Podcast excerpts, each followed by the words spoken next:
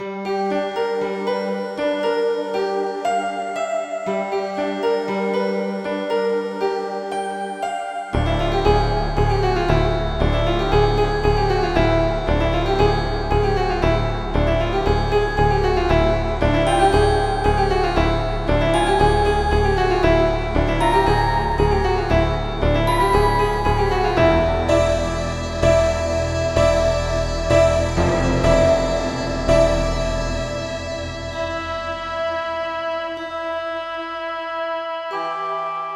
哎，大家好，欢迎收听这期的《黑纸公园》。大家好，我是 CS。大家好，我是金花。今天啊，咱们来聊聊期待已久的这个《世界奇妙物语》。其实这个《世界奇妙物语》啊，其实跟咱们节目这个风格有点类似，都比较怪，你知道吧？对对对，非非常怪，它你都说不上它是科幻还是奇幻，什么类型都有，充满了幻想，是非常荒诞的，有时候又非常具有浪漫主义。对对对，非常的可怕，就反正都有。啊，对，有很吓人的，有很吓人的，压箱底儿的内容了，已经是应该是在二十多期的时候吧，就想做了。为什么说拿到今天来做《世界奇妙物语》呢？因为马上我也要经历这个一个非常奇妙的事儿了。小王在这个月月底就要生了，我也要当爸了。恭恭喜恭喜恭喜恭喜！所以我觉得这对于我来说是一个非常奇妙的事儿。恭喜恭喜恭喜恭喜！我们都我们都已经进入这个世奇妙世界了，太 太奇妙，这可能是会是掀开我人生一个新的篇章啊！这也太奇妙了，所以我也是特意把这集留到现在来聊。实在没聊的时候就聊《世界奇妙物语》，集特别多，而且真的有深度可聊。这二十几年了吧？然后他反正应该出了。但是它集不是特别多，但是故事特别多，它大概得有五百多个故事了，有的聊，这个是关键，这个是有的聊，每一个故事都能展开很多话题。嗯，每月可能就碰这么一次面，都忙嘛。现在我们都在这种跟呃僵尸硝烟一样的世界里边生存着，这个肯定会感觉本身也挺累的嘛，所以的话就每个月见的机会也比较少。今年的这二零一六春季的奇妙物语还挺好看的，SP 嘛，呃，讲了四个故事，我觉得有。必要跟大家分享一下，也演了二十多年了吧，应该是具体年头我也记不清了。而且他比较在在日本比较有名，而且他相当于有点奔着那种贺岁片的这种感觉去。当然他也不是说贺岁，他就是秋季档，可能就是秋季档、春季档嘛。而且，但是能说像贺岁片，就是谁能上这个节目，谁代表着是你这今年你是人气王。就我最早看的时候都是木村拓哉，什么那个叫什么广末。广末凉子什么什么什么这这些人什么什么，那个都是哪个年代的了？什么什么江什么玩意儿？就就是江口洋介，对对对对对对对对，唐泽寿明，就这帮日日本人，铃木保奈美，对对，这帮人全上过，这帮人全上过。而他呢，并不是一个类似于连续剧似的这种，他就是一集四五个小故事，四五个小故事。你说它是什么故事？说不清。你说是科幻，你说是奇幻，你说是。什么什么闹鬼的都有可能，它里边就是奇妙，就是怪，甚至有些东西你你你都无法界定它是什么，无法界定它是什么。我记得特特别怪的就是有一个坐公共汽车的，就是他妈像一恐怖片儿吧？恐怖片没有鬼，没有鬼。我先先先讲一个开场小故事，就是讲一讲一人上公共汽车，每天他都学一下人家这个《奇妙物语》的这个怎么着拍摄手法是吧？一上来先是。这个老头儿，主持人出来先讲一个小段子哈，先讲先讲一小段子。它里边我进的比较深刻的一集，也不是印象最深刻，但是比较让我觉得诡异。这种东西也能拍出来，也敢拍出来，这我想象不到这个东西可能会出现在电视剧或者电影里的。就有那么一集，它是一集五个故事嘛，其中一个故事讲有一个人在夜里等公共汽车，然后等来了公共汽车，他又坐上这辆车了，然后这辆车他坐上去之后，这辆车就满了。比如说他坐在第五个座，然后这个车就往前开。满了之后，开到了下一站，第一个人下去了，然后第二站第二个人就坐，按顺序坐，第二个人下去了，第三站第三个人下去了，第四站第四个人下去了，第五站的时候他还不该下车呢，但他已经到他了，就开始犹豫我该不该下，因为我前面人已经完全是按这个顺序下的了，虽然第五站我还没到家呢，但是我感觉我在这个规则里边了，我是不是该下车？然后最后第五站他也下车了，故事就完了。这个故事虽然完了，但是这个问题啊留给了观众，就是说，如果是你是坐在这个座上第五个人，你到第五站的时候你下不下车？对呀。啊，这个金花，你可以在咱们今天这期节目结尾时候说说你啊，说说你的选择，好不好？说到这个二零一六年春季的 SP 这《世界奇妙物语》啊，它一共讲了其实是四个故事，但是他在故事之外，其实还有一个故事在包着。咱们先跟大家分享这里边第一个故事。第一个讲的叫美女睡哈，美人睡。故事一开始就是表现一个美女作为主人公嘛，一个小姑娘长得很漂亮，然后她办错了事儿，然后社长很暴怒，然后一看是他办错的，就也就原谅他了。然后他出去吃饭，服务员会多送他一碗汤什么的，然后周围人就会觉得这事儿特别不公平嘛。然后这件事儿结果就越闹越大，然后美这个日本的这个国会啊或者这个什么议会，我我也不知道他们叫什么，反正最后就投票，最后决定给美女要多征税。由于美女是一个不平等的一个东西，它造成了社会的不平等，所以就开始要征这些人税。整个生活中、工作中会想尽所有的这种怎么说优越感吧。那其实，在别人看来的话，这些东西，也许你的付出还不如我的付出，就是大家其实这种失落感也是比较强的。这个也是他国家为什么提出说要收这个税。刚开始这个女主角还去跟那个店员在那儿去说，我我为什么要多交这个钱？他说因为你是美女，为什么美女就要多交这个钱？他说你首先你应该想，你收被征收百分之二十，证明你是一个大美女。第二点，你要想，你想你这个生活中是不是已经有很多的事情？你比如说，你这个在去买东西的时候，或者再去别人跟你去说话的时候，哪怕在街头送个洗面膜，人家都给你送一箱，给旁边那个长得不是特别好看的，可能也只是送一包，也不懒得跟人说两句话。你已经想尽了这么多的好处，你是不是应该给国家做出更多的贡献，而不仅仅是在于说你这一张脸盘而已？有一点讽刺他们其实现在的这种呃社会现象吧，包括我们自己自身本身看到是不是？面相好的话，你首先你你你就心里头首先你就跟他沟通的时候，你就必须的。行，你看他他这个，你因为你是做广告行业的嘛，我觉得你们这个行业应该是对这个外貌姣好的这种女性是比较受欢迎的，是吧？在你们这个行业，就是也分也分，就是你首先第一点，无论是客户啊，还是说是策略呀，还是说是这种媒介啊等等这种相关的知识性的东西，你肯定是更加的丰富。我们肯定还是更看重人才。我这好像有点自吹自擂啊，太他妈太太假了！不是，我说白了就是你们这行业是不是老愿意招美女啊？是是是，那当然是了。哪个行业不是？我们我也愿意，我招不着啊！我招你们医药行业也是 招不着啊！我当然希望自己下属都漂亮一点了嘛，那招不招不好招嘛。我说这个就是很有意思，就可能想到这美女税这个梗想的。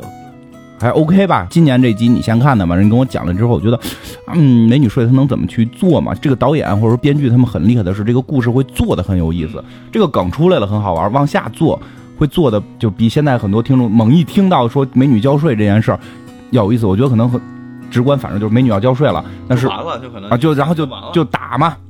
我为什么要交，对吧？然后怎么样怎么样，然后怎么去抗争，不是这么回事。就像刚才 CS 里边透露了一点嘛，就是那个店员说，你百分之二十，我们根据那个好看程度来评税率，难看的是百分之，就是难看的是不交嘛。然后稍微好看点百分之五，再好看点百分之十，你是百分之二十。我们这个店你是唯一的百分之二十的这个美女税的这个纳税者。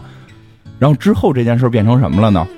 就可以想象，就变成了有一个国家的评分标准来评谁漂亮。这个时候，姑娘们就已经完全忘记交税这件事儿了，就要比谁漂亮。因为我有国家证书了，我百分之二十税美女，然后他们同事出了一个百分之二十五的，对吧？然后他就急了，就不干了，什么税不税的不重要，我操，健身、美容，然后把工作也放弃了，就是玩命的要要要努力让自己这个税率提高。他最后一直提到了百分之三十。去对生活、对于人物的这个揣摩，真的是太细致了。我觉得真的从。电影角度讲，虽然他写的天马行空的，写的就特别不切实际，但是你反而会发现他对人性的观察特别之细微。有时候我们看到一些生活剧，非常的生活，但人物反而是脸谱化的，是被定义化的。这里边人物是真的是活生生的。因为我看的时候我在想，我的国国家能评百分之二十应该高兴啊，嗯，对吧？然后结果没想到后头就真是这么一个表现手法，就都疯狂的就高兴，然后就开始跟人比。看 CSI 的时候有一集，比如印象特别深刻，有一集里边演一个女的 SM 店的老板娘，嗯嗯，我印象特深刻，她就是用一个眼神，就是她跟那个警察说说什么，就是脱衣服再去表现性感的都是太弱了，我只需要眼神就可以让你觉得我美美到极致。然后就在那里边就真的用了一个眼神就。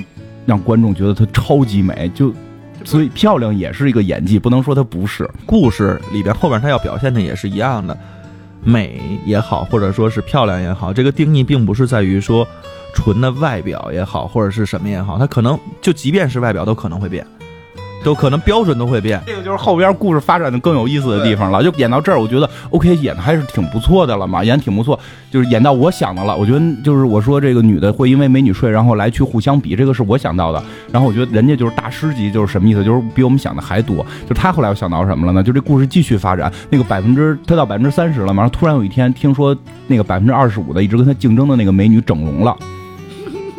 再一看，整的巨丑无比，说因为税率太高了，已经承负承承担不起了。然后他他的未婚夫要跟他离婚了，他只能通过这种整容的办法让自己的税率降下来。然然后呢，他就是后来这个人也开对这个人也开始受到了这个这个税率的问题，也开始入不敷付出了，就是他也活不下去了。然后这时候他妈妈死掉了，他妈妈死了之后，他就觉得能继承遗产。然后他妈也是一个美女。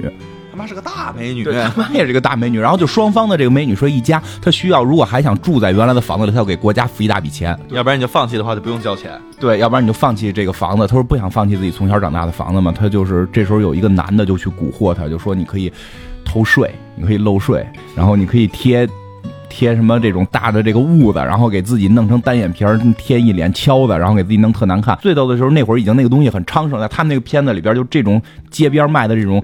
现在不都是卖那种什么双眼皮贴然后化妆品，他那都是卖怎么画丑了的啊？他买了一堆这个，啊，给自己弄得倍儿丑。然后结果发现这男的好像是一个骗子嘛，也不是骗子，他就是用这样的一个方式在让大家偷税漏税，可能从他这儿买产品就推销员，是个销售。然后结果他从这儿买了一堆之后呢，这男的也没想跟他好，然后他打扮的难看了之后去这个偷税了之后，结果被被税务局给逮住了，然后给他关进监狱了。我就想到这儿，我就哎呦，真不错，他又比我想的深了一步。结果到最后那个大反转的时候，是我觉得整个这个片儿很很升华的一个地方，就是他后来就在监狱里边，然后另一个美女就告诉他，就说什么你应该从内心往外，从内到外，然后这种反正讲了一套政委说的话嘛，然后讲了一套政委说的话之后，他就觉得了这个漂亮这些东西都是外在的，应该是从内体发出的体体现出这种爱，这种内外的这种。统一的美嘛，然后她出去之后就穿的很朴素了，但依然是这种白衣飘飘的感觉，非常美。然后路边一个小姑娘的冰激凌掉在了地上吧。不是，我看到这儿的时候，我觉得应该是一个很美好的一个结局。就是后边的结尾特别狠，就在这儿，那个感觉那个就是掉掉地上了嘛，那个冰激凌。然后他呢就去说的，我再姐姐再给你买一个吧。然后带着小小妹妹去买，然后买的时候还特意多掏了二十块钱，说的我要交美女税。然后这时候人说。你你也是美女，你也是美女，你不用交这个税，你别给自己脸上贴金了，你也配是美女。说不能，你让那机器鉴定我，啊一鉴定你不是美女，你丑爆了，然后你不用交美女税。然后他又傻了，我我我怎么不是美女？我都内外兼修了，我从内从内到外的美了。然后照镜子我没变样，我还这么漂亮。一看电视里边做广告的女人都变成了特别特别丑的女的。然后这时候他把那个蛋。蛋卷给了那个小女孩之后，小女孩给拽了嘛，说我不吃，吃了你丫的东西，我变得跟你一样丑，会传染，对，丑也会传染，我会变丑。然后一堆小男孩过来拽她什么的，对吧？就她就傻了，就怎么会变丑了呢？然后这个时候电视节目了，就是他们看那个在放电视节目，小卖部里边电视节目里就说说美实际上是在变化的，就每个时代的人对美的界定是不一样的。就在我们刚设立美女税的时候是这样是美的，但是后来发现这样的人太少了，国家税收上不来。我们把一种更大众化的美定义成了美，我们只针对这些人收美女税，对一堆丑人收美女税，然后对于漂亮人不再收美美女税了。但是没过几个月、几年的时间，就大家就觉得那个丑的是美了，然后就就就就对于丑，就原来我们现在觉得丑就变成了美，所以他们就真的成了美女了。其实这个真的很有意思。最后看完结局啊，会让你觉得很尴尬。你要是蛇精脸到底是不是美？我现在无法去界定，因为很多人觉得好看，我不否认，就很多人会觉得好看，但是咱们可能会觉得难以接受。那没准等到咱们老了，在下一代就觉得那个好看。我觉得没有对与错。你现在回想一下，就之前我最早我没看过国内的，之前看过有一个日本。呃，从八十年代开始，一直到现在，对于美女的界定，的的确确，这个跟他们自己的文化也相关。看过九十年代的电视剧吧，至少烫着头啊，或者怎么样的。然后到两千年左右开始的话，你得是哎，就特别酷酷的那种感觉的，这个是美，就是他们开始接受这种西式文化越来越多了。再往后，越来就是变成又变成淑女了，又变成怎么样了？然后它一直在变。我们如果想象一下，我们八十年代觉得特别漂亮的那些女明星，她们当时看的那个照片，你会不会？我一直不觉得八十年代的欧美风格好看，我觉得那个是美国文化跑偏的年代。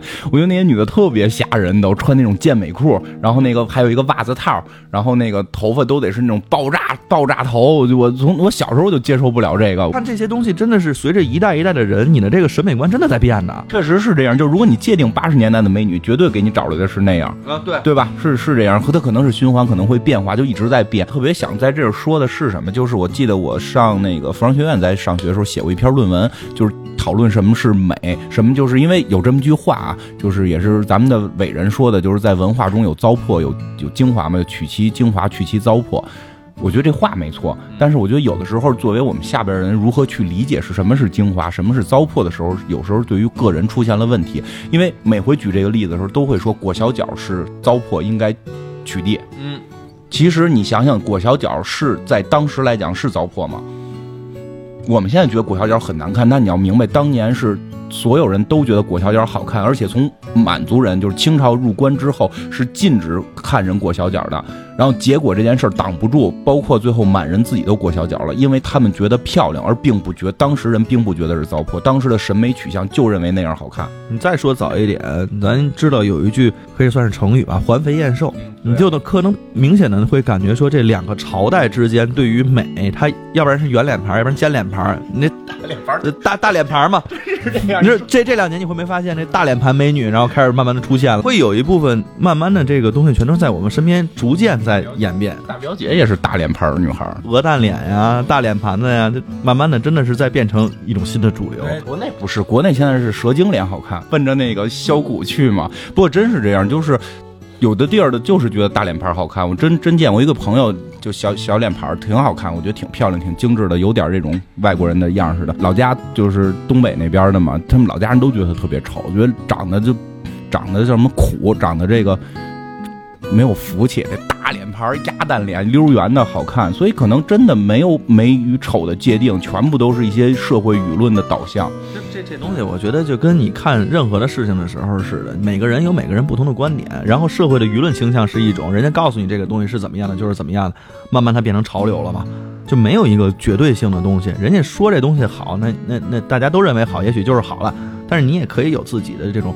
审美，或者说可以，这个我觉得是完全可以的。CSI 里边有一集特别逗的是演有一个大胖子的那个聚会，就是美国人不有很多那种超标特别胖的女人嘛？就那些女人会每年在什么这个拉斯维加斯进行一场聚会，就是这种超超肥的女人的在一起。结果那个聚会里边总会有一个男的出现，因为那个男的的审美就是喜欢特别胖的女的。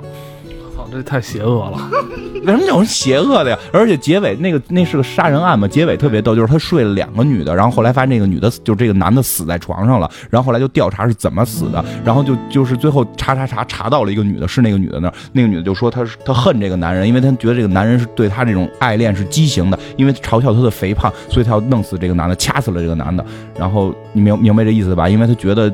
正常的美应该是瘦的，而她特别胖。这个男的喜欢她是对她的一种讽刺。然后到最后结尾的时候查出来的不是他掐的，因为他查了就没有掐人的那个痕迹嘛。这个男的是被憋死的，而且这个女的特别爱这个男的。这个男的就是喜欢胖子，他就是从心底里爱胖子，他就喜欢这个女的。但为什么这个女的承认杀了呢？是因为女的在晚上翻身的时候给男的压死了。这个女的就不想承认自己胖到这个程度，她宁可承认自己是杀人犯。我也记得那集，她其实是不想承认。那个男的是畸形，或者说是因为他觉得社会主流审美是这个样子的。这男的如果说喜欢胖子的话，他也是个。畸形似的这种的，就是他的心里是有畸形的。你说到这儿，我也想想以前 CSI 是有几集，他他是有这种调调。好多这个呃犯罪案件啊，这个嫌疑人啊，他都是跟别人不太一样。我可能不会单讲 CSI，但是可能每集里会差点，那没法讲，那那没法讲。但是可能每集里会差一些这个，这都刷新那帮探员世界观。我有好多 CSI 的梗呢，以后用。这第一个故事讲太久了啊！我其实一开始看《美人睡》的时候，没想到这么多，没想到金花。就是对这东西有有这么多有感触啊！我是就是一直是界定美女方面的专家嘛。其实他的第二个故事也挺有意思。第二个故事是讲那个对一个叫乌托邦的一个公司吧。他其实第二个故事讲的呢，就是男主角在正常的生活中，每个人在他身边会跟他重复一样的事情，重复一样的话，甚至在做的都是重复的事情。他包括他自己，然后他拿着，他是个漫画家嘛。其实他是业余写漫哎对画漫画，拿着自己的漫画去找主编去，说这怎么样？然后主编说：“哎呀，这个其实如果你再加点说好玩的东西，加点什么来的？我忘了。说再加点东西，也许就更好了。回到家里边，爸爸永远都会跟他说：啊，你妈出去了，然后他让我们把饭热一热就吃。他发现自己生活中都是这样的。然后终于有一天晚上，他在那块在那块待着的时候，然后他妈进来了，他妈进他屋，然后他说：你不要碰我的东西，然后就随手一打，把他妈就给打坏了。怎么叫打坏了呢？他妈在地上就开始像鬼畜一般开始那么运动。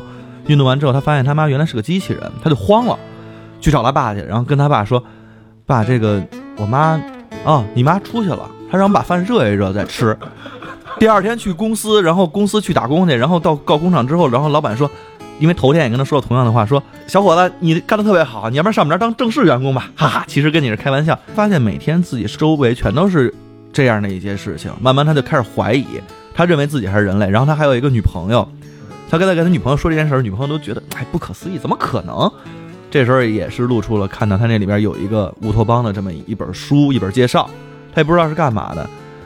几次过后，他再去跟他女朋友说的时候，他女朋友可能那个态度也变了，也变成了重复的东西，也变成重复的话。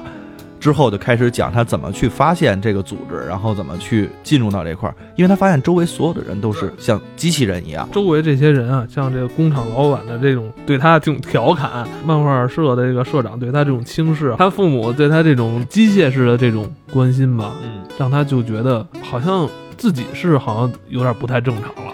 他也分不清到底是自己是问题，还是他周围身边这帮人的问题。他就是最后发现周围人都是机器人儿，然后他就通过蛛丝马迹去调查嘛，然后最后发现他的女朋友、父母、工头什么的都被一个组织给催眠了，然后在一个类似于棺材里的地方躺着睡觉。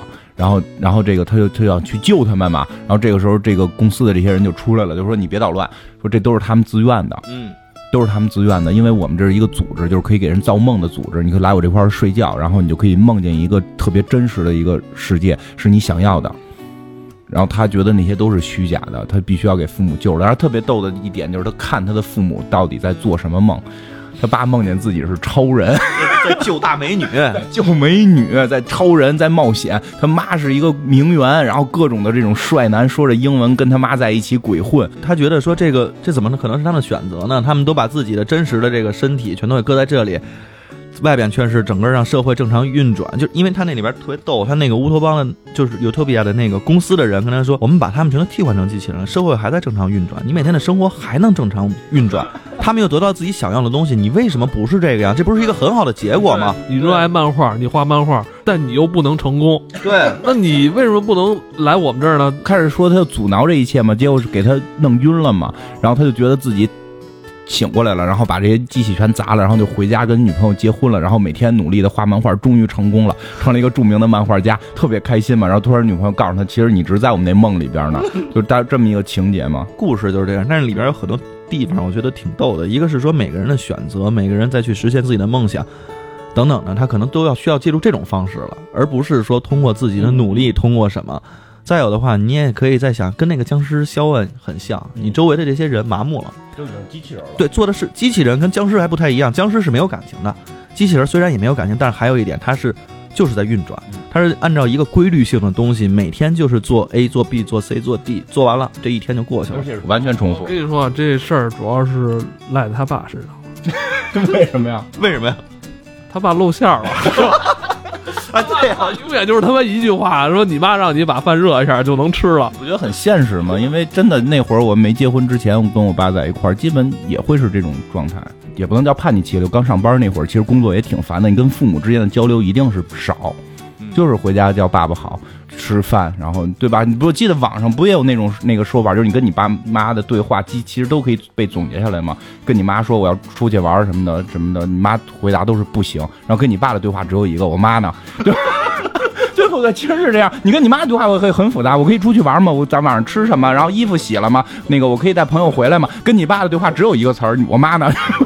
所以我觉得那里边他爸每天回家就是就是你妈出去了，你把饭热一下，我觉得特别特别形象。故事很简单，这个故事很多地儿都用过。你说是像《楚门事件》也好，说像什么也好，都很简单。但是他日本人的那种细腻在里边，他把这个点观察的就是对生活观察太细腻了。因为我真觉得有很长一段时间，刚上班工作压力很大的那会儿，不知道未来是什么的时候，自己很烦。其实跟父母的对话基本就是保持这个状态。光是你自己跟父母之间吧，他这里面还隐喻了跟公司、公司那更是跟朋友，其实都是这个样子。比如说，我们都会机械化的去想说，哎，这周我要找谁谁谁出去玩，跟他去建立一下关系，然后下个月的同样的时间还在想，哎，我得去跟他去见一面。弄了一个 PR 计划嘛，一个 Excel 表上面所有朋友的名字，然后你你如果做到极致的话，真的是这个样子的。我太可怕了。我现在每天的工作就是我需要在本上去写，我这今天要跟谁开会，明天要跟谁开会，后天再跟谁开会，什么什么时间。这是是相当于那个高端商务人士啊！不是不是你这你这你这简直就一个手机广告似的，别写下来，我行程完到点儿，我这个东西夸提示。我知道有那个姑娘们，就是那个伪女神们都列好了吗？今天招哪个备胎，明天招哪个备胎，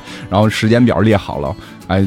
跟那个什么《消失的爱人》里边那个女的似的，这一切的一切，其实你当所有的东西都计划好了，然后每天的工作你还做着同样的事情，回家跟父母之间说话是这个样子的。他可能还想表达这种社会人对于实现这种梦想的态度。他不再是通过什么自己他努力啊，他想通过一种捷径，并不是说通过捷径，就像 CS 叔叔刚才说的似的，会发现在这个社会里边你没法去实现梦想了。比如说，我就想做节目，但我是吧，我又不是学这个的，我又没干过这份工作，那我去给人投简历，人说你也没干过，来我这儿干嘛？只能通过这个网络平台来做广播节目。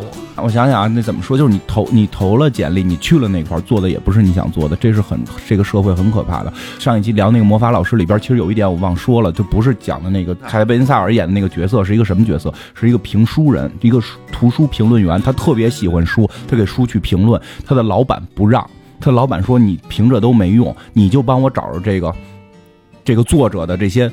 八卦的点，然后骂他，他是离婚了，小时候偷过钱。咱们上节目就是骂他，然后他问那个他那个老板说：“你到底爱不爱书？不爱书，对不？要的收视率，我们要的是节目，要的不是书，不是因为你爱这个东西，你去做这个东西，你带有这种正向的引导，你带有这种正向的表扬，你从那些不好的里边看出好，那都不是我们要的。我们就要骂他，就要骂他，骂他们的收视率能提高。魔法老师里边是这么演的啊，咱们。国内的不知道，说的是人家那个英国、美国、英国、美国的事儿嘛，就就确实会有这种东西，所以你真的是把你的兴趣带到工作里边，也未必能成功。说我现在这个给这些什么 媒体去投这个什么编导啊、什么策划人不行是吧？我觉得，我觉得会比现在强。就像我说的，虽然我现在去卖药了，我觉得我比做游戏的时候有点荣誉感，这个你还是会有的。对，我觉得他这个片子里边，咱回到片子本身来说的话，他这里边其实写反映的，我觉得特别像日本社会。日本社会是什么样子呢？就是上下级无无限制令的服从，包括第一个故事里边也会。这如果说你这东西做的不对的话，领导会发飙，会把东西拽在你脸上骂你，就可能甚至是这样的一个感觉。上下级一定是一定是顺从的，父母之间跟孩子之间一定是顺从的，就是他们有一个特别明显的等级制度。他是要反映自己日本现实社会，就是会让人感觉更加压抑。我真的想去画个漫画的话是不行的。这个片儿在日本看可能会有感觉的是什么？日本人还知道什么叫梦想？我问你一下，中国人还知道什么叫梦想吗？哎，你这这这这个，不不不不再聊了。我觉得没什么可不能聊的。其实你打开所有地方都是成功学。马云是我们的梦想的终极人物。你可是你看这片里边人的梦想，不是成为一个富翁，不是成为一个资本家，而是成为一个漫画家。因为我喜欢这个东西。当然了，也可能因为国人受这个什么影响，就比较喜欢钱，所以每个人都想成为马云。你你能明白，我指的梦想，并不是我要成为马云的那种梦想，我要挣钱的梦想，而是出出自于你内心的那种喜爱，比如对电影、对漫画、对于机车文化的，对吧？就不是说我啊，就是有些人可能会有对于机车文化的，会有喜欢跳伞的，或者咱们就往大了去说，喜欢滑板的呀，就各种各样。其实那些人那种东西可以称之为梦想。就是，但是国人现在太多是钱，是因为很多原因导致的。我跟你的观点不太一样的是，说不是说国人现在大家没有梦想了，而是说这种东西已经不成为社会主流，大家所倾向、所去看重的了。就是可能社会主流声音会更愿意宣传的是说，呃，谁谁谁可能又拿到了多少钱，挣了多少钱，然后谁谁谁市值这已经超过多少万亿了，然后就可能是这种东西会天天的在刺激你。这个跟国家状态是有关系，但是的话可能会虚化了一些，你比如对于文化的这种呃宣扬啊，或者说对于某一个事业上面，哪怕他就是喜欢个二次元，他拿到了特别欣赏的有一个人是那个在暴雪的一个插画师，他就是签名就是魏嘛，然后他在暴雪就特别受到青睐，而且的话，其实在整个的这个手绘的这个圈里边也是非常有名的，但是。你真的拿到说这个整个国家里边会有说的这种这种这种人是成为一个优秀的人才的吗？会不会有？对，不是说没有啊，因为我相信听咱们节目的听众很多也是能听喜欢咱们的，有很多是有有梦想的，还是说喜，因为我知道很多更年轻的人在听我们的节目，有想去做游戏的，有想去画漫画的，有想去拍电影的，有梦想的人不是没有，是还有，但是就像 CS 说的似的，难以成为社会的主流了。还拿刚才那游戏那举例子，王伟这样的人，如果在你之前的游戏公司的话，他画出这么复杂的线条，画出这么什么的话，会不会造成程序算过于复杂，程序开发过于复杂等等类似于这种东西，然后挣不来钱，而把它首先来说，这类人在国内有些公司给他下需求的人，不是做美术的。对啊这这是更复杂问题，就接需求跟下需求。很多国内的就是一些做美术的这种，尤其是原画的这个，其实审核他们的人，就是能决定他这个幅作品行不行的人，他不是做美术的，他往往是其他跨部门的，这是最操蛋的。其实可能我觉得啊，有可能在美国或者欧洲文化里边，就是这种你你自己所从事的工作跟自己的梦想更能更容易接近。我感觉啊，因为我也没在那儿上过班，但是日本可能跟中国文化相对接近，因为它这个日本。《七秒物语》是个日本片嘛？这里边表达的意思就是你在现实生活中没戏，你在现现在的日本的文化结构里边，所有人都是机器人儿，就对吧？就是他他给你的感觉，所有人都是机器人，都做着这种重复的事情，而且是梦想是永远不能在这个世界成功的，所以你要去做梦。他是在去这么表达日本现有的这个文化的状态。日本这一代人吧，就是他跟那个日本以前的那个也不一样，因为我们知道日本也有很多这种传了可能上百年或者什么的这种家族企业，但是可能他就是个做方便面的，他可能他就是个做钢笔的、做毛笔的都有可能。但是这种人的话，我觉得就是艺人嘛，匠人。就是也会有，但是他说的是慢慢的这种东西也在消失，所以的话，他他用这样的一个讽刺的方法，然后再去提。日本可能也遇到了类似于我们的很多问题，我我觉得是是这样，他可能确实跟欧美还不太一样，因为我们跟日本文化更可能有些接近的元素嘛。下边这个故事就有意思了，叫《通勤部队》。我们仨看完之后，我们三个人不一样的解读，不一样。我们仨我们仨人已经对这个对这个故事理解的不太一样了。这一开始这个缘由就特别逗，就日本人不是爱吃纳豆吗？就说 说在未来说日本某一个就是产纳豆城，因为这个纳豆使这个这地区人都特别富，完这地区人想独立，对，然后就就独立了，然后成立了一军队，然后跟政府军打，然后两边陷入战争。然后呢，这个男主人公是一个做枪的公司，结果他们做那枪老卡弹嘛，然后就要求给对吧，给他派到那个什么去卡弹，给他派到现场去解决问题，结果到那块就被扣下来说，为了让那个对方的那个就是军队高兴，他被留下来当兵了，而且说反正他们就是叫叫什么兵。通勤兵，你就是上班按上下班来，朝九晚五。朝对你早上起来，咱们九点就开打，打到五点就下班，然后下班你就可以回家，然后回家照样吃饭，然后媳妇儿给你做便当，然后媳妇儿还可以探班等等，这种就感觉跟他妈开玩笑似的哈。不是他那最逗的是，真的到下班点的时候，然后大喇叭广播，今天下班了，然后大家回家吧。所有人下班开始说，哎，你们哪喝酒去？你们怎么着的？然后对方把他们都围住了，然后都要马上杀了他们了，然后。挂喇叭响了，那边敲钟了，看啊，下班了，回家了。对，敌军也是下班了，敌军也下班，因为最逗的就是那个，他们就是敌军把他一个战友打伤了嘛，对，打伤了，然后也打中他了，马上就要把他打死了，因为真枪实弹的打。你开始看着跟开玩笑呢，觉得全是扯淡。这俩主人公也傻了，没想到是真枪真弹，就是真的打到那份挨射的时候，觉得我操，就是还没缓过劲儿了。对，因为之前都上上下班，都是说话，都是说话，上下班都觉得很按规矩来，结果一次冲突的时候真的被打了，然后男主人公马上就要死的时候，大喇叭响了。就铃儿下班了，到五点了，下班了，然后对方哎呀真没劲，下班了嘛，还以为能打中他呢，然后就走了，然后他们俩就也就回去了，然 后就这么这么一个故事，包括他们就是有些细节，他们每天要去在等地铁，一堆穿着迷彩的人在等地铁，还有那种白发苍苍的老人。导演其实还挺用心的，镜头分成了两部分，一部分是那边全都是穿迷彩的，这边全都是穿西装的，啊，就这么两拨人，你知道吗？其实，在隐喻着什么，就一样，对，没区别。没有区别，都是制服，对，都是制服。然后你对吧？包括老大爷，然后说谁谁就又被战死了，然后就都跟稀松平常的事情是一样的。结尾的时候就是立了个旗，然后死了嘛。就这结尾很很无聊，就是他媳妇去探班，然后那个说什么怀孕了，然后幸福生活什么的，哐一炸弹给他们都给炸死了，就大概这么一结尾。但是这故事就像刚 CS 说的似的，其实是我我觉得啊，我觉得因为我们看法不一样，我觉得是隐喻的是上班的这种上班族，其实就是你说战斗也好，也是什么也好，就。战斗跟上班变成了没有区别，而且这种战斗，这种战斗也不像是原始我们觉得那种特有激情的战斗，战斗也变成了很机械化的战斗，大家就感觉是在行驶一个程序。是不是未来战争就是这样？那是不可能的，我觉得他完全是为了战争去更极端化这个上班的感觉。他那里面会去讲，就比如说某个人战死了之后，就跟你我们这个行业嘛也比较特殊，经常你会听到说某某某大楼现在又死了一个，加班加死的。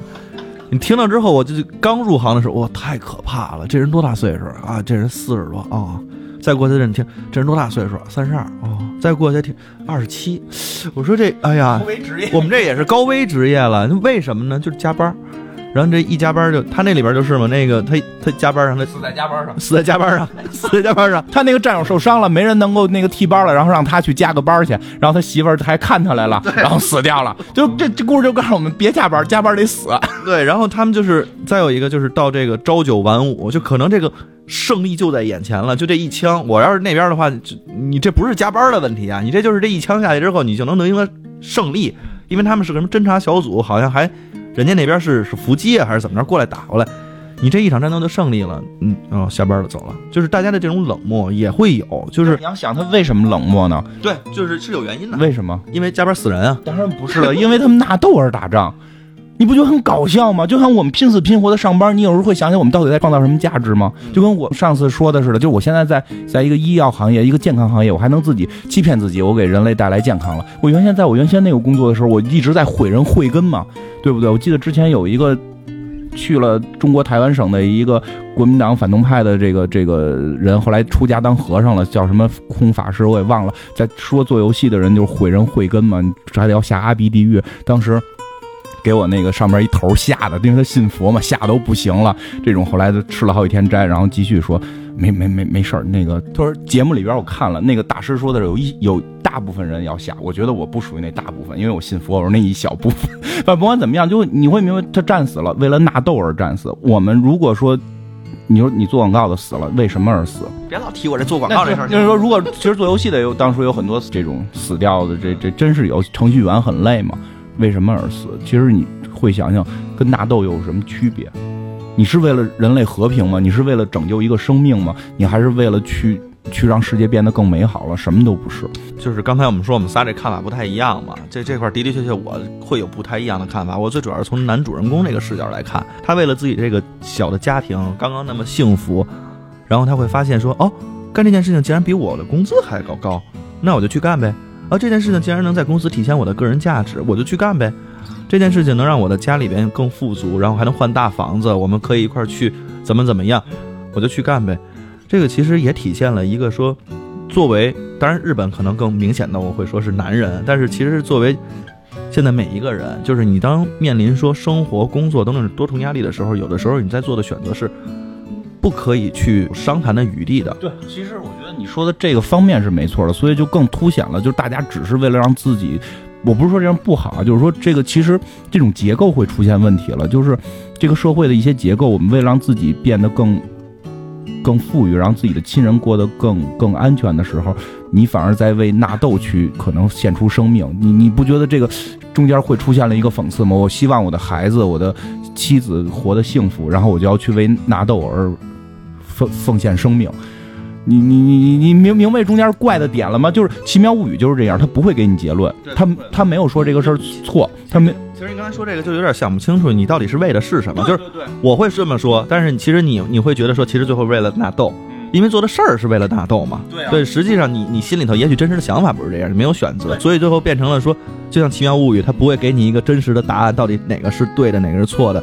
两个他也不讨论，对他不讨论，他就把这个事儿极端化的搁在这儿，让你会觉得好奇妙。这个世界 真的你会觉得这个世界好奇妙，因为男主人公没有错，他并不是一个邪恶的人，他就是为了让自己媳妇还怀孕了嘛，他为希望生活能变得更美好，所以他要多当多去当兵。但是这场战斗却是为了纳豆。我觉得这都是一个荒诞的社会下把人给他妈的对扭曲了，扭曲了。这有点跟美人坠那还是有些地方有点类似，都是环境去影响了，把这人给。只有日本人能想出来这山谷之间有。有个缝儿，然后人得往里头钻，你得 怎么着就得往里钻，就都是这种的嘛，对吧？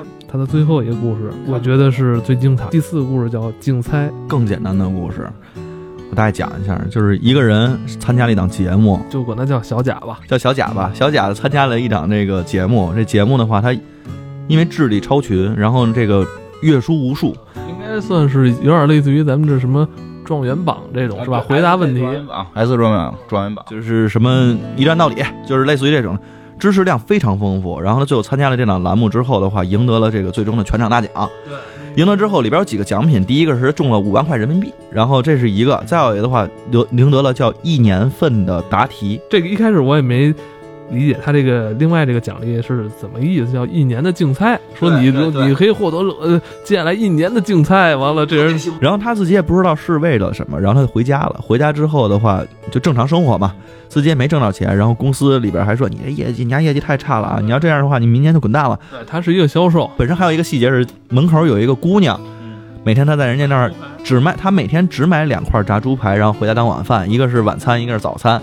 突然有一天，然后出现了一个穿着跟那个就是美国的那个叫马戏团的那种衣服一样的一个大叔，大叔过来之后就问他问题，第一题什么什么什么什么什么，然后他就说那叫什么机械性的回答说是什么答案，回答完之后大叔拿着一堆纸，答对了，然后大叔低头接着剪纸去，就是有这么一些细节，然后大叔呢就一直跟着他，他他特别烦，但是大叔一直天天跟着他，最后甚至住到他们家里边，晚上睡觉的时候还在那问问题呢，一道一道的问。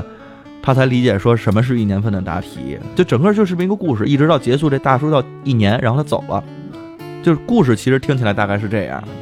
讲完了他，他这这故事就是这样。那中间有一些有一些桥段，比如说他后来开始没什么自信，在工作中特别弱逼，然后每个人都会嘲笑他。就是虽然他得了大奖，很聪明，然后很有知识，但每个人都会拿这个事儿嘲笑他，说你都多大了，你还竞猜，你是不是缺心眼儿啊？你工作也不努力，也不是不努力，他做不好，反正就是你工作你也做不好。大叔每天会让他问问题，开始就觉得大叔很讨厌，然后大叔是风雨无阻，有些细节就哈外头下着雨，大叔还摁门铃问问题，然后去把那个纸撒完之后再自己去捡回来，他就也开始心疼大叔，给大叔请进屋里来跟他一块儿住，大叔就从早到晚没事儿的就会问问题。第多少题，第多少题嘛，然后这个大叔不再说别的话，对吧？说话全都用回答的方式，对就是他的回答方式。对对，然后他等于是跟这大叔在在一起之后，在一起之后后来慢慢的有了自信了，慢慢的有了自信，有了自信之后，他不是还有笔钱吗？然后他就他就想去追那个卖猪排的女孩儿，就卖猪排那个女孩儿夜里边是酒厂的公主，骗男主人公去，然后骗了他好多钱，然后等于是把他手里的钱都骗走了，说什么家里边人得病等等这些，然后骗走之后。这人还被一堆黑社会给揍了嘛？大叔还去救，但是大叔每次去鼓励他或者安慰他的时候，都是用问题，然后就说什么什么，然后让他自己说出来那个词儿，比如说坚强，比如说努力，对吧？大叔用这种方法去去让他去把这种词儿说出来，然后最后到了一年头上，他结尾其实是这样，就到了一年头上，他也慢慢找回了自信，然后但是他那个竞猜的钱也没了，然后大叔也离开他了，然后后来他又继续上他原来的平常的生活，当他打开电视看的时候。他们那个比赛第二年的大奖获得了，然后依然要去奖励一年份的那个答题，然后他就想到大叔要去给那个人待一年，然后心里特别吃醋。对这核心思想是他特别吃醋，最后。当时我看那时候他不是那主人公一下就大哭了嘛，特别悲痛的大哭。其实我是没没看懂他为什么要哭，大叔要跟别人了，大叔啊，不是，我觉得是这样，多少会有一些感触，就是这个社会变得，我说的不一定对啊，不一定对，嗯，不对，不对是吧？哎，对对对，因为日本可能这还是那句话，刚才说的，日本跟中国有些文化是接近的。你没发现，在我们现在这个社会，我只能说从我们社会去理解，因为日本社会我也不太清楚，就从我们社会去理解，竞猜的这些答题越来越变得没有意义了吗？发生这么一个事儿，就前两天我们公司发生的事儿，然后他们想做一个海报，然后就为了显示自己可能有文化或者怎么样，他们用了一张林肯的照片，用了一张林肯图，我们且不说版权问题啊，然后很俗，就办公司的人就坐在这块儿，因为就当闲聊的时候坐在问这个人到底是谁，一张特别明显就是林肯的照片嘛。不认识林肯，第一不认识林肯，有一小撮人认识林肯，说这个人是林肯，他是美国第一任总统。还好我的 boss 是知道的，因为我 boss 是一个挺有品位的一个男人，我然后他就揍那个揍那个说是第第一任那个人，然后就问另一个人说你知道这是谁吗？他就说就说这个是林肯，第一任不是。第一任美国总统不是林肯，第一任美国总统是丹泽尔华盛顿，我都乐喷了，你知道乐喷了。然后他说了半天，然后他们都哦真厉害，你还知道第一任总统是丹泽尔华盛顿。然后最后他们叫对结束这个对话的时候，我实在忍不住了，我就跟我另一个下属说，我说告诉你，他告诉你是错的，你不要信他。那个第一任总统是乔治华盛顿，丹泽尔华盛顿是一个黑人演员。就你会发现这个社会对很多基础的常识已经不关注、不 care 了。但是他们的钱都会在继续挣着，不影响他们的生活。他们会觉得你知道这些东西又有什么用呢？咱仨在笑的时候，我在想，肯定会有朋友说，你们仨这就是在嘲笑我们吗？还是怎么样的？并不是嘲笑，我这还是那句话，没有嘲笑，因为很多事儿我也不知道。比如说土豆发电这件事儿，我真的是看了《生活大爆炸》才知道的。你知道土豆可以发电吗？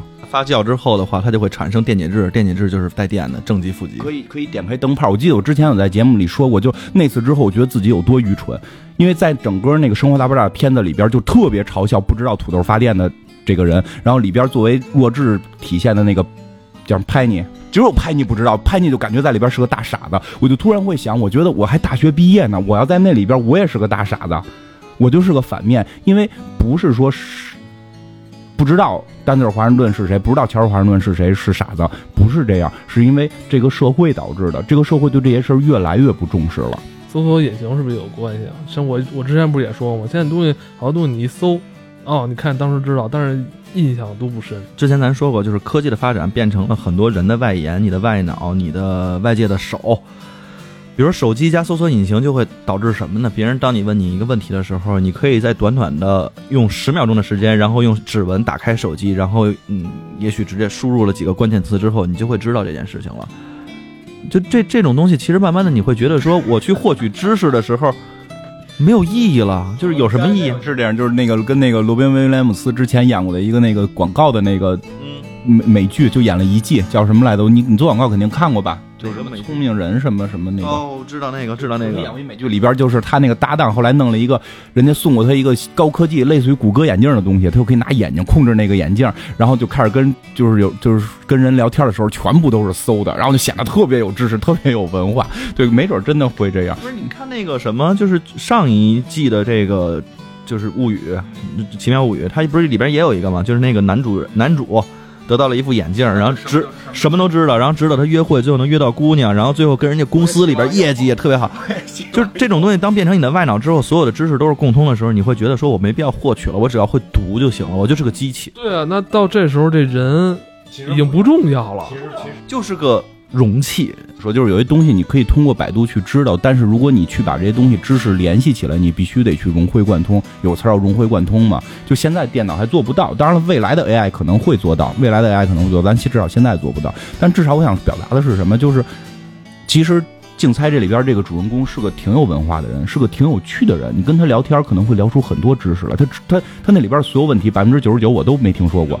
有些也查了，是真的，就爆厉害的一个人，他可以回答出很多天文地理啊这些事情。你跟他聊天会觉得很有意思，而不是只跟你说我们家门口馒头多少钱，也不是会只跟你聊天说我那四个亿工程差一百块钱，对吧？对吧？他会跟你聊些更好玩的。但是这个社会没有人 care 这些事儿了。为什么最后我觉得我体会是这样？为什么最后那个大叔走了，他特别的伤感呢？他特别的就后来会嫉妒呢？因为在我们的我从小的理解里边，这些东西是属于。正向的，就是你知道很多知识是属于正向的，但是在这个社会里，没有人去认可。而这个大叔是认可你的，每次你答对，他都会去替你欢呼，去替你扔扔纸片，然后说你答对了，会觉得你好棒。这就是我最后为什么看到他大哭时候，我想到的，就是说他跟那个大叔已经形成了一种关系，这种关系是我活在这个社会里边，只有你能最理解我，最懂我。甚至可能都超过这种说理解我懂我，他可能就是你想他最后跟那个大叔说说的时候，就是你有没有把我当成朋友？是有问过这么一句吧？他可能是想表达那么一种关系，还是一个中文问题？amigo，呃，和那个叫什么来呢？跟那朋友在日文里面是什么意思？然后那就是朋友嘛，他就是认为是这样。就是他痛哭是因为这个大叔离开他之后，他再也找不到社会上有其他人能跟他建立这么一种关系的人。我会这样说，有时候会觉得聊天的人在变少，因为你跟人没法去聊有某一种聊天。就对啊，不是前两天嘛？CS 还跟我说嘛？现在最新的电梯间话题嘛？算你起的一个名词，但我觉得特别好，我觉得真的特别特别的到位。就是大家在聊这些毫无营养的东西，可能是大家在想消除一些尴尬。是，但我觉得他们说完这之后，反而会感觉更尴尬。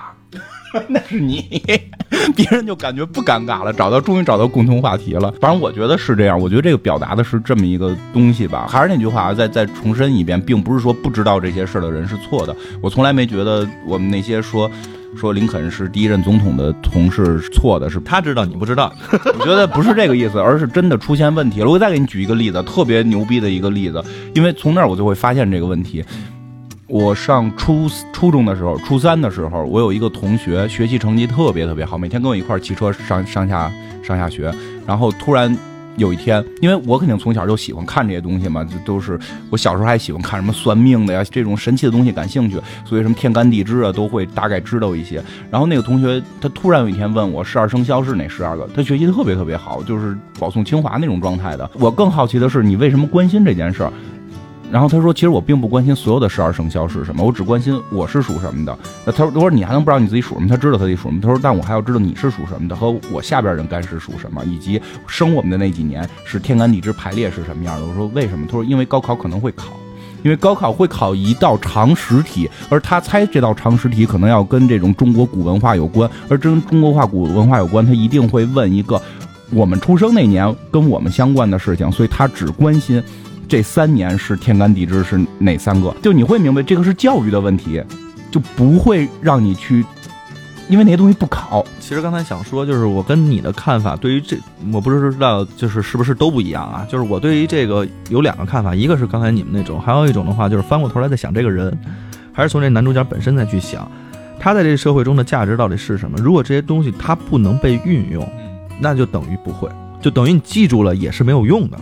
我可以这么来理解，如果说这东西你记住了之后，你还可以把它去用，那说明你厉害啊！对对对，我觉得这个非常重要。就刚才我们也讲，我我做广告的，就是会有很多人，就是一讲到广告就，哎，我看过哪个哪个案例，那个案例特别牛逼，你这个美国超级碗做过，或者怎么怎么样。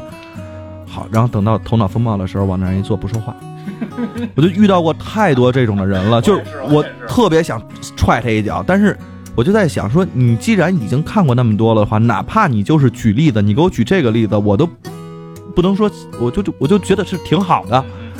如果这个东西你再加一步对它进行改善，我们有这么一个例子，如果我能把它改造一下的话，能变成跟我们相符的东西的话，那我觉得你运用到了，你的知识也是有用的。你光跟我去显摆，毛用没有？所以我觉得那个大叔就是起到这个作用。你没发现大叔每回问他一个问题，都是一个要面他面临问，就是这个主人公当时现实社会面临要解决的一个问题的答案。其实大叔是起到这个引导作用，大叔也在指引他，就告诉他，知识不是让你用来显摆的，知识让你来用的。我觉得这点是非常重要。这是我就是从那主人公另外一个角度去看这个问题的时候，我觉得。可以往这个方向去想啊，但是我们需要有大叔。我承认你说这个确实是因为很多人只是看了之后不会走脑子。对啊，就是我们，但是我们可能为什么大叔后来离开他了，他那么那么伤心呢？就是我们现实生活中其实也为你喝彩的人太少，是这样。我们需要这样的人去鼓励我们，去我们往往前走。其实说真的，你说到这儿，说真的，其实自从做了节目之后，我看片的量又开始变，又开始涨了，也是因为，对吧？因为对，就对，看上片是吧？